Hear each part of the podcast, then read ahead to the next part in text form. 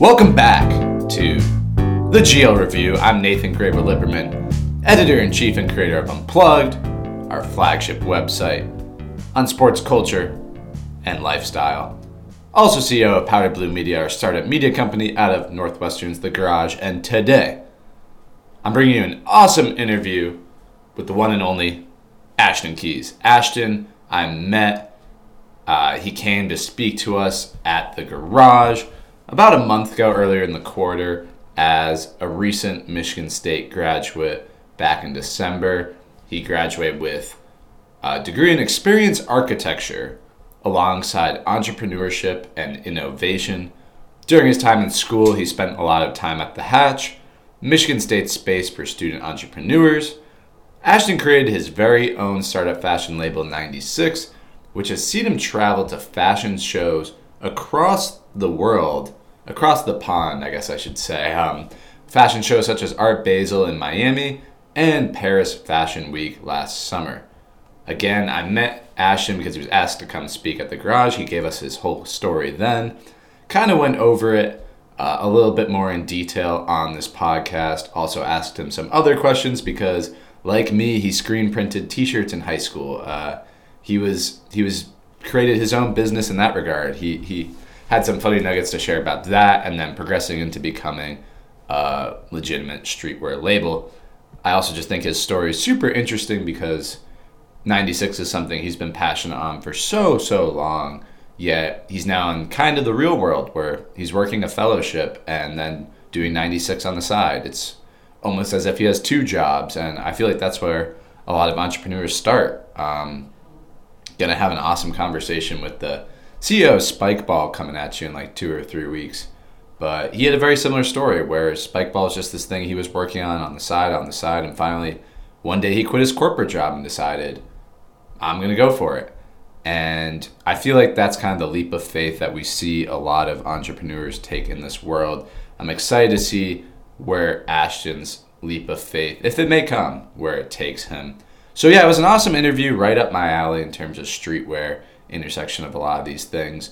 Um, before we get into it, though, I gotta mention, of course, that we're brought to you by Unplugged. Again, our website, the Powder Blue Media umbrella.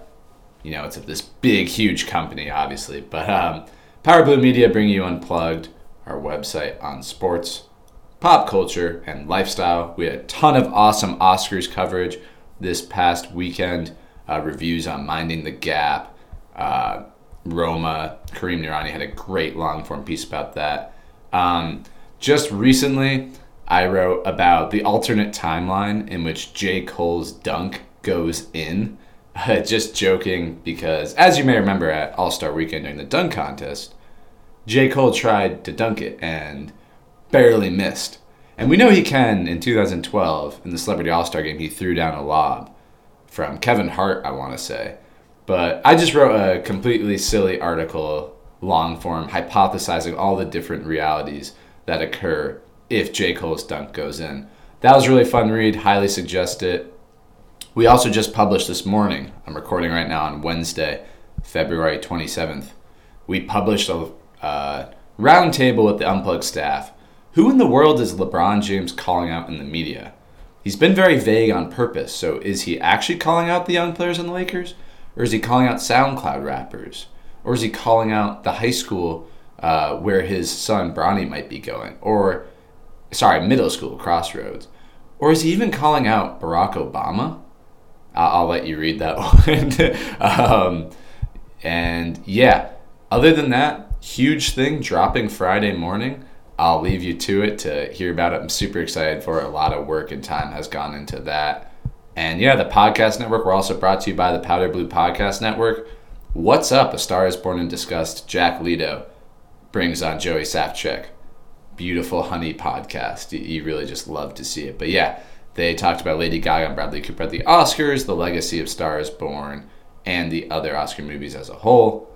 Abriel Sergar and Chris Burton brought you season one, episode five of Bet, their podcast on gambling. They bet on baby names and the Steelers, Le'Veon Bell and Antonio Brown, where they're going. That's always a fun one. Um, As always, too, if you like what you see from us and want to see more, consider donating to us on Patreon. You can access our Patreon account at patreon.com slash unplugged with NGL. That's U-N-P-L-U, G-G-D-W-I-T-H, N-G-L. Also hit us up on Twitter and Instagram at unplugged. That's U-N-P-L-U, G-G underscore D. And to follow me, as always, you can follow me at ByNateGL, B-Y-N-A-T-E-G-L on Twitter. Now, let's get right into that interview.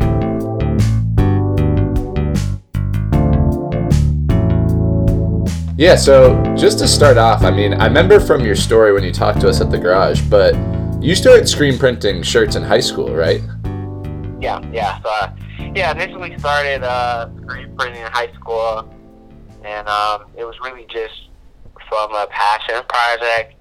Uh, like I said, you know, growing up in Michigan in the Detroit area, uh, really didn't have access to that many cool clothing stores. They're more so four hour, 30 minutes. And, you know, our bus system, transportation is not, you know, like any other city, so it's really horrible.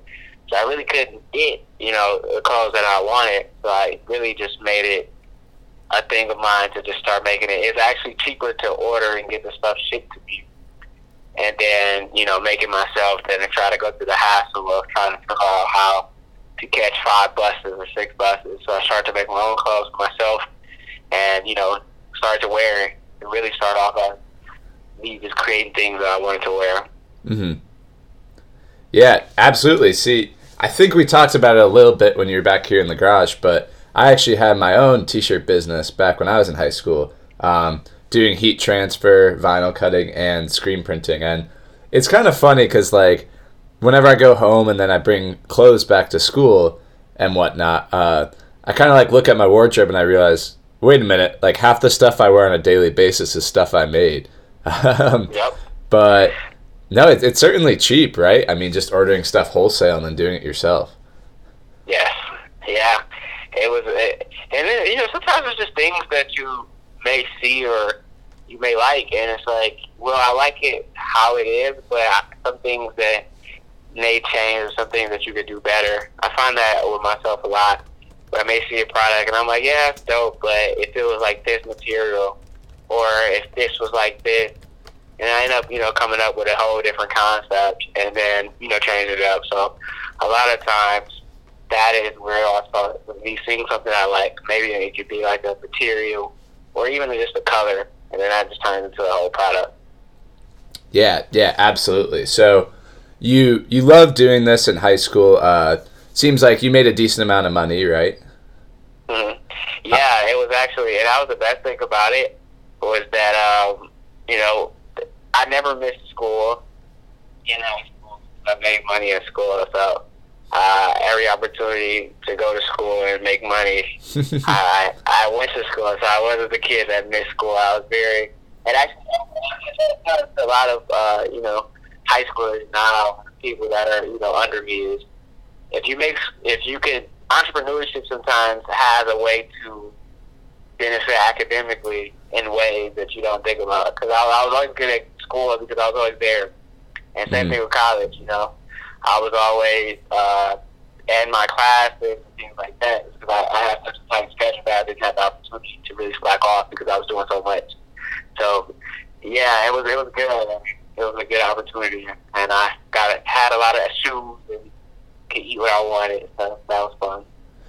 Here's the thing, though, which is funny, um, because I, I, definitely agree from my experiences that it was uh, it was always fun to you know like I know at my high school we had like a dodgeball tournament and everyone always wanted T-shirts, so I would always be like around to make the shirts and whatnot.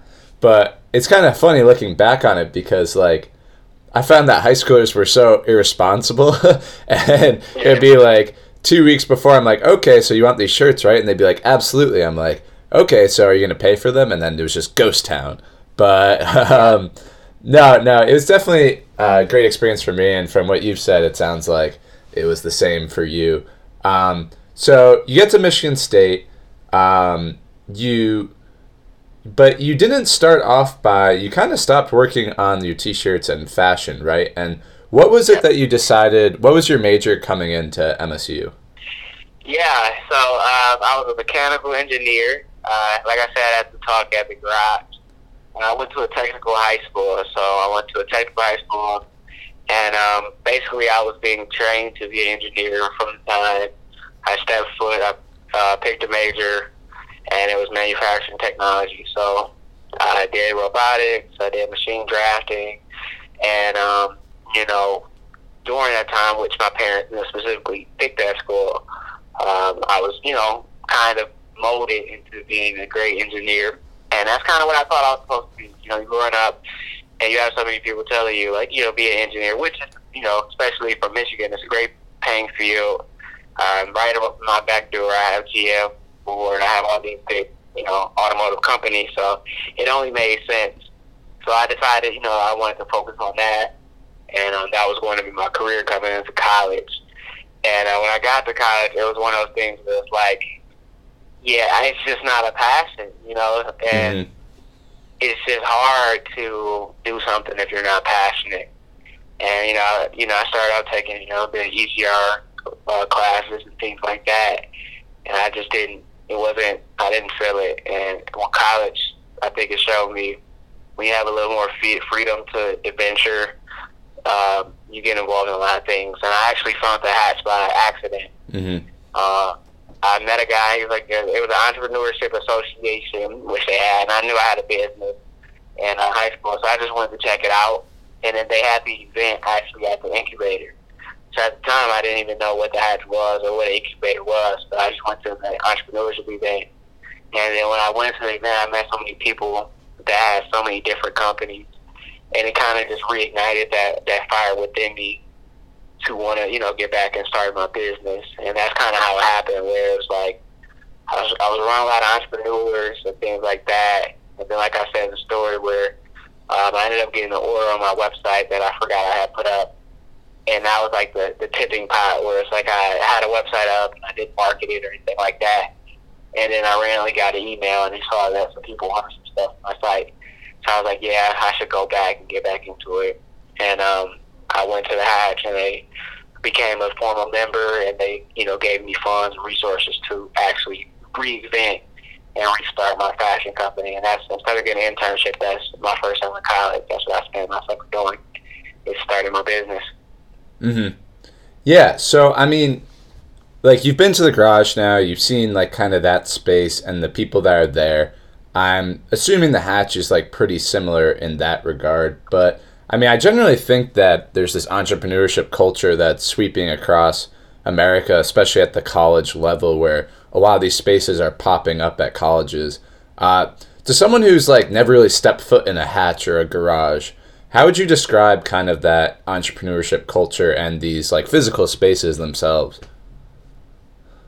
Yeah, I would describe it as a place of young, like-minded individuals that come to work on their business.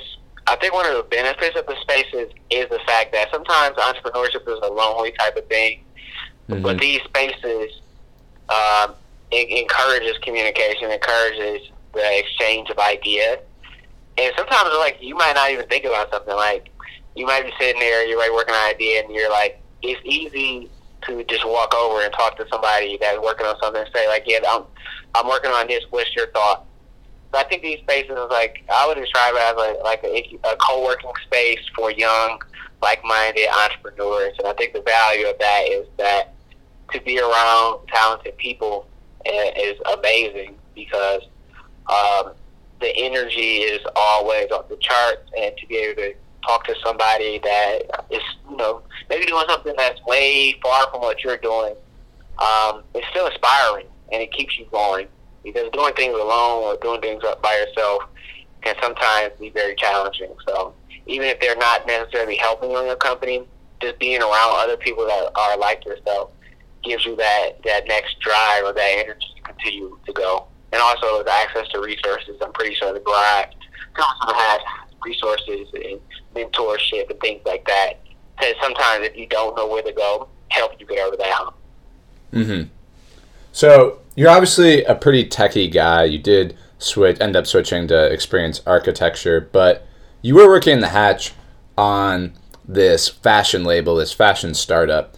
Did you ever get any like kind of looks like what like how, why why why is this a startup why is this because i've always found like this whole idea of like entrepreneurship people just immediately think oh it's all tech bros so i tell them like Yep. oh yeah i'm working on a media company they just give me like what Yeah, um, yeah, a lot. You know, uh, especially, and I think that's the thing about incubators in the beginning. Like, um, they're kind of right now. It's very sexy to have a tech startup. hmm So a lot of incubators. One of the things I will say, one of the challenges that you have is as a product-based company, a lot of resources were tailored towards tech companies.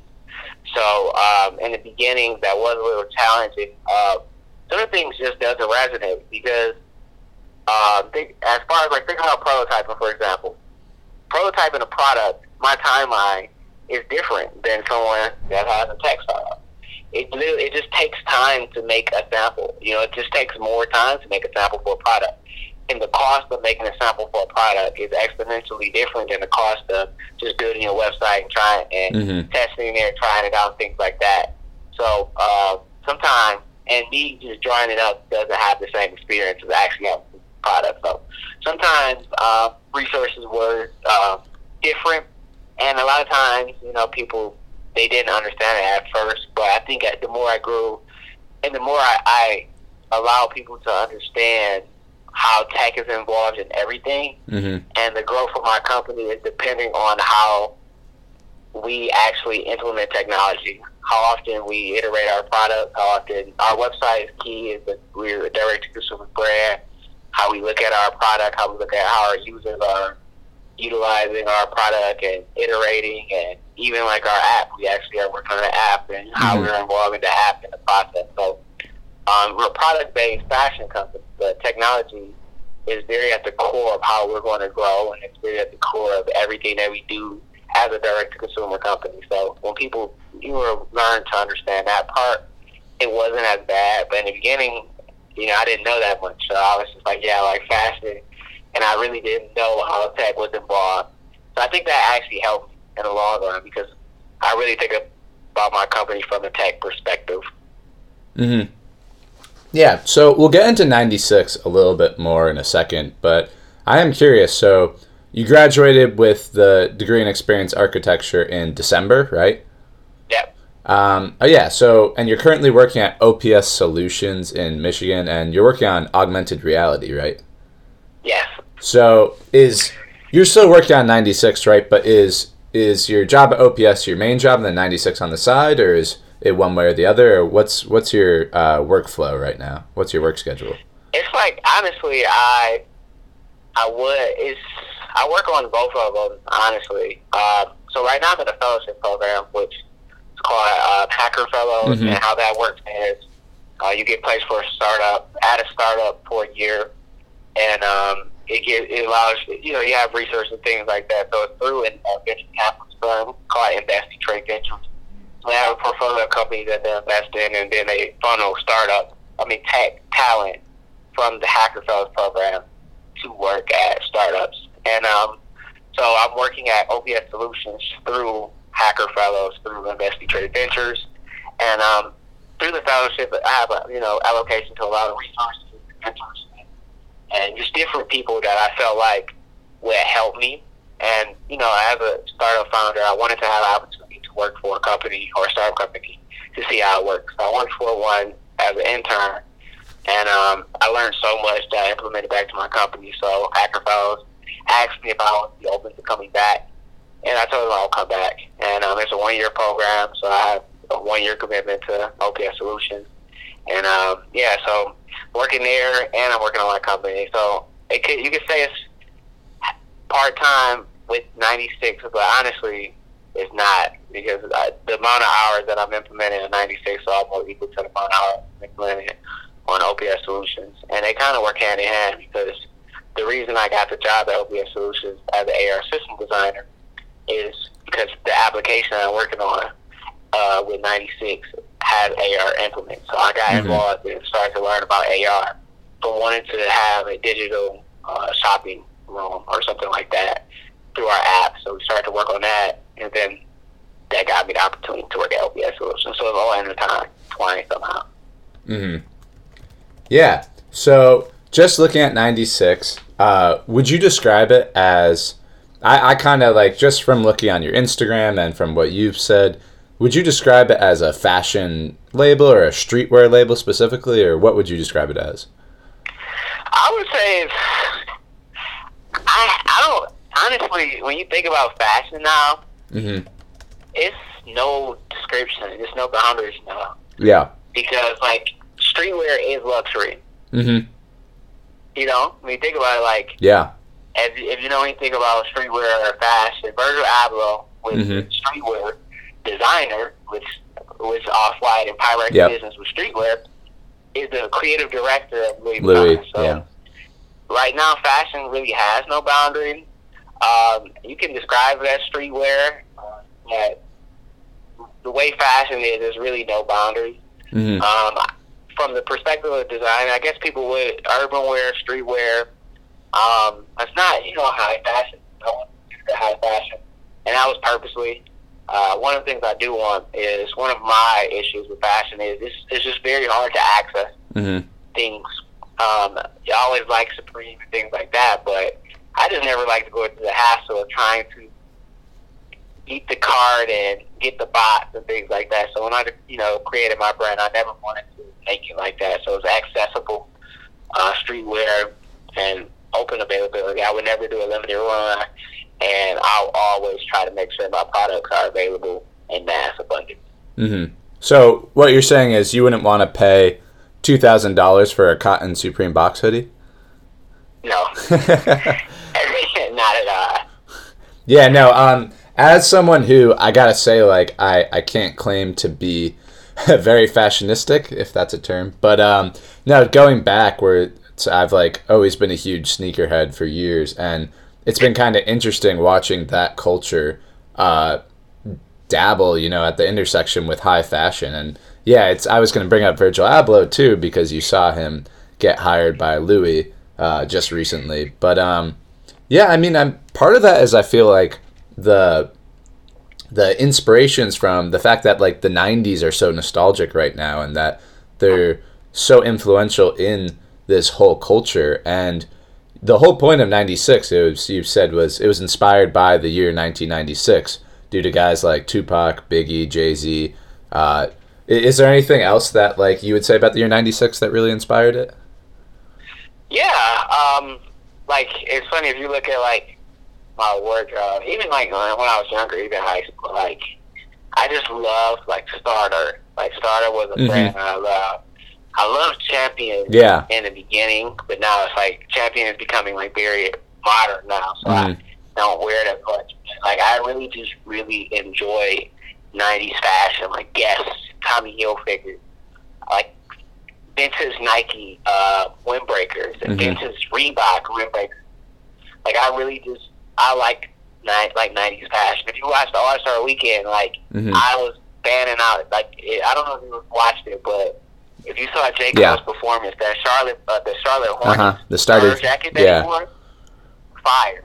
You know, like, I like stuff like that. Like that's fashion. That's really dope, and it's timeless. And that's one of the things that when I wanted to create a brand, when you think about brand names, I wanted to make sure that it was something that was really like timeless. And I think it, '96 or the '90s in general embodies like a timeless era. Mhm. And I think the '90s in general, they're still prevalent to this day outside of you know hip hop, outside of uh, fashion. You think about sports. Uh, like a lot of the athletes in the '90s are still like people are still talking about Michael Jordan. Still talking about this was the beginning of the careers of Allen Iverson, beginning of the careers of Kobe Bryant. So like the '90s was really the epicenter of the culture that we are embodying today. Mhm. And I think uh, that was, is what I want for my brand. I wanted to really embody culture. And that's one of the slogans is defining culture. That's one of the things that we put on our billboard is that we want to define culture. We want to create something that's timeless that 20 years down the line, people can look at it and be like, that's still fire. You know what I'm saying? Like, Mhm. I don't want my brand to be a sad brand. Like, it's really uh, trying to stay on trend and create products that fit now. I want to create something that's very authentic. That 20 years down the line, someone sees it and it performs during All Star weekend, and I like, yeah, that's still fire. Mhm. Star. Yeah.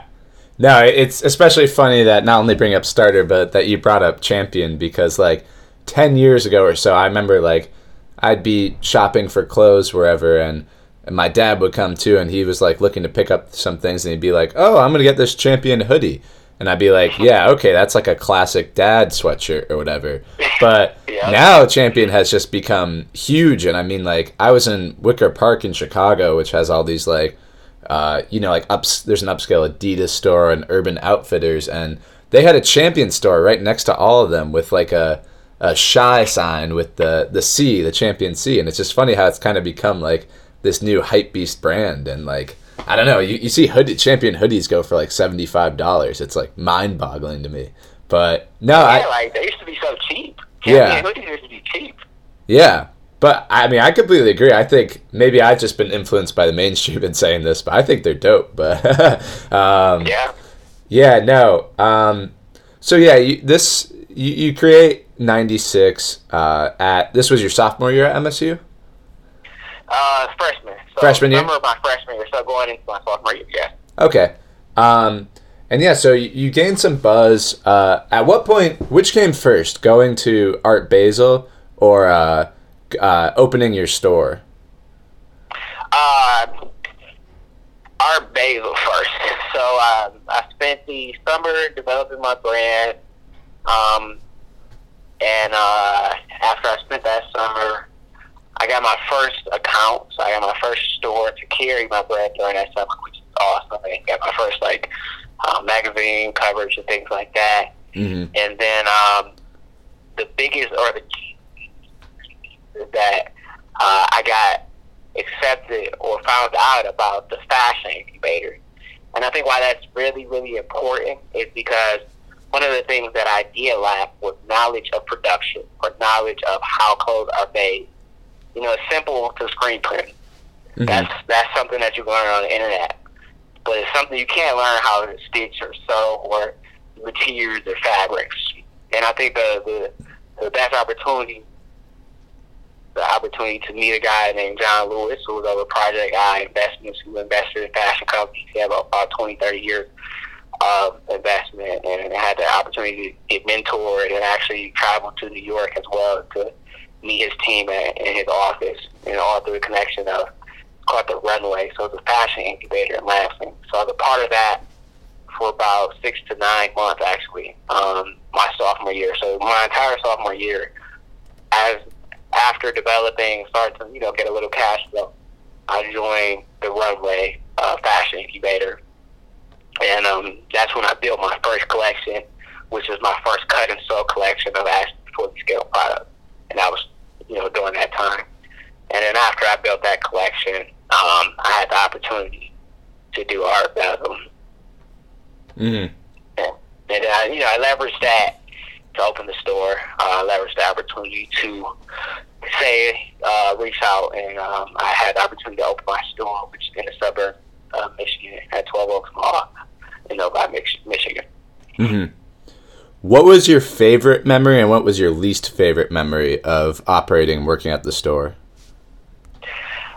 Favorite memory? I think the best thing about it was like, um, I, don't think you understand how many people like comes like walks through the mall. So I think to me it was very exciting uh, to meet so many people. And um, I mean, Novi, Michigan is not like a very, you know, it's not it's a suburb of Detroit, so it's not Detroit. But like I met so many people from so many different places and mm-hmm. so many different like uh, cultures. You know, I met somebody. I actually ended up meeting some people from Paris Fashion from Paris, and I ended up meeting back up with them when I was in Paris Fashion, which was surprising. Like people from Paris just walking through Novi, Michigan.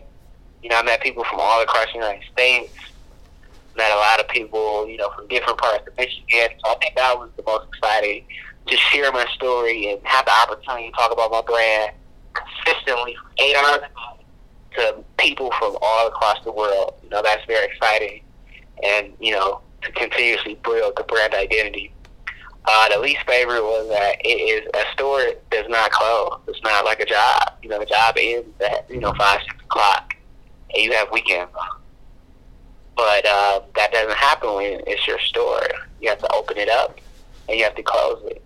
You know, and that's a twelve hour thing. You know, the store opens at nine, it closes at nine, but you have to be here before nine because you have to clean up. You have to, you merchandise and set up things like that. Make sure the back is ready for you know switching out products, things like that. Then you also have to sleep when you close to be ready for the morning.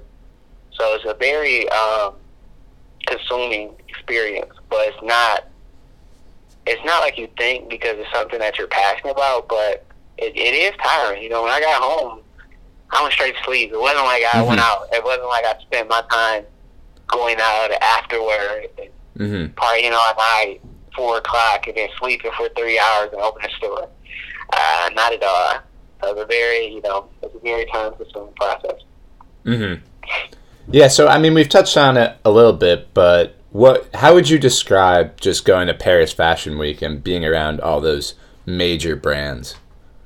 Uh, it was it's a, it was an amazing experience. Honestly, um, it's hard to even put in words. I mean, it's like as a for me, it was surreal, you know, because you know, as someone that's interested in fashion, you know, that's always a dream. That's like the grail, you know. So to get there and to, it's all about the people. I think that's the for me. That's all. I'm, I'm really interested in meeting amazing and great people, and I think that was my what I like the most is I learned that the world is a small place. I think that's the biggest thing I can say because when I got over there, you know, networked and talked to people, especially people that are locals.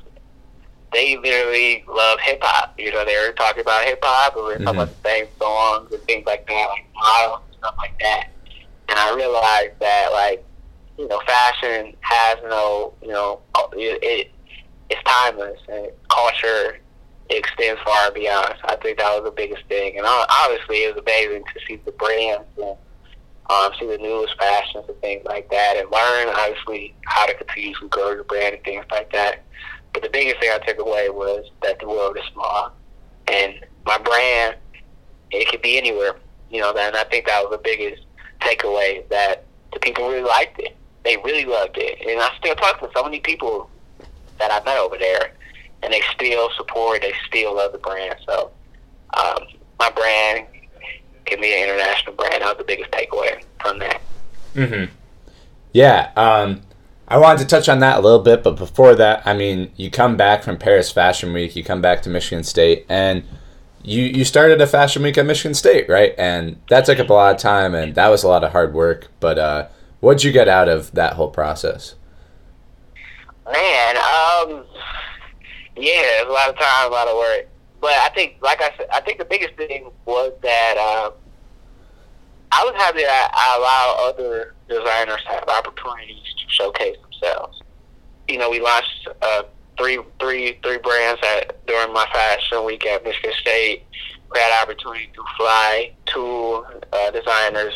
One of them who actually did a collab with Patrick Ewing on the Ewing Athletics. He had his own mm-hmm. Ewing Athletics that's very cool. Another, and we had another who had his own brand. He was a, he was an engineer and a fashion designer at the same time, which was really dope. He did fashion weeks in uh, Africa and was featured in Shanghai. So uh, that we had two great designers as well that used to talk about fashion because Michigan State doesn't have a, a fashion community. So well, I think the biggest thing was creating a community of creators that we didn't have. So allow people to be into fashion and people like myself who, you know, when I was a freshman, you know, I, I kind of didn't have that opportunity to launch my brand. I didn't have the platform to launch my brand, to create that platform. Um, the, le- the lesson, though, is that fashion shows are hard and it's a lot of people. Um, when you think about fashion shows, you're managing over 500 people. You're managing the designers, you're managing the models, and you're managing the crew. So you have to think about hair, you think about makeup, you think about like event prep, event setup, think about ticketing, security, staging, um, seats, uh, graph, like even the tech. Had an IT person. Um, so it was just a lot of moving parts. So I think it prepared me to be a founder or a CEO. Um, it was just me I founded it and I funded it myself. And I went and went out and got, you know, sponsors, everything. I did everything. And I, you know, found my team and grew the team. So it taught me how to be a manager, a project manager. It taught me how to be a leader. And it taught me how to see a product, which is the fashion show, from thought process, idea to actually uh, an implementation. Uh, but it's, I would not recommend one managing 500 because even if you have a team under you, the thing is, if it's your, if you're the head, you know, everyone Yeah. comes to you Mhm. for small problems, for big problems. So you have to have an answer all the time. So it taught me how to be able to have that answer, but also delegate time wisely because you, you know, one of the biggest things of being, you know, over a big project like that is, is just certain, sometimes it's just certain things that you can't, what you spend time doing. And you have to learn how to delegate tasks other people and be that person to manage other people so everyone is effective in their position. Mm-hmm. Yeah. So, I mean, you said it yourself. Going to Paris Fashion Week made you realize that this is something that why not? Why can't it go international? Uh, you're currently selling products on your website, such as uh, the windbreaker you were rocking when you came to the garage. Um, you have over 2,000 followers on Instagram, and you're clearly still very passionate about and about working on it. So, I got to ask, what's next for 96? Yeah, um, right now we're just um, continuously working on new products, launching products. Um, right now, store. So, like I said, a store. Uh, but I want to, you know, have a you know better boutique um, option. So the plan is for next year to actually open up a boutique and continuously grow our product base. So the thing about even we uh, Paris and uh, things like that is we debut so many different products, and but the pro- the hard part about a fashion company is if you're not, and I was just actually talking about this earlier, you don't have the infrastructure of like a Louis Vuitton or Chanel. So Mhm. launching products, it's hard to launch 20 or 30 products because the production aspect is very is, is challenging. So we're the process that I'm in right now is to continuously build new products and develop the infrastructure to launch. Like I have the cut and sew binder that has the fur on the collar, and has um, metal zippers and things like that. So continuously to build the infrastructure to launch products that are cut and sew. And um, I think that's where I'm at right now with, the, with that aspect. I'm still working on the technical aspect as well. So I got a couple projects projects going with the app and things like that, the AR. And also we have a couple projects for the store. So we think about how we can implement technology in the store as well. So next year, boutique, we're developing, we're launching uh, a bomb, a puffer jacket as well, puffer coat. So I just actually got the sample for a 3M uh, puffer coat. Um, we have denim, have a lot of stuff in the works. So it's continuously building on new products while launching products that we still have and pushing those products. The main thing is brand identity, brand awareness. So starting to work with more influencers and things like that to build the brand up so we can launch more products at a higher scale. Mm. Yeah, I mean, that's about all I got on my end. I think what you're doing is awesome. Uh, it's cool seeing it kind of at this forefront of this 90s movement, this nostalgia really influencing the culture. Um, before we wrap it up, is there anything I didn't talk about that you want to mention? Yeah, I think you. I think you pretty much, you know, covered. You covered everything, and like I said, thank you again for the opportunity. Um, anybody, they can follow me on Instagram or follow me on Twitter It's at the ninety six uh, T H E N I N E T Y the number six, and um, join the movement. Uh, we're still growing, and um, we're always putting out new product and putting out content, and um, we're excited for the future. There's always new products, so I'm excited for what's coming the next couple months and years. Yeah, all right. Uh, he's Ashton Keys. As he said, you can follow him on Twitter and Instagram at the 96. Thanks so much for talking, Ashton. Thank you again. Take care.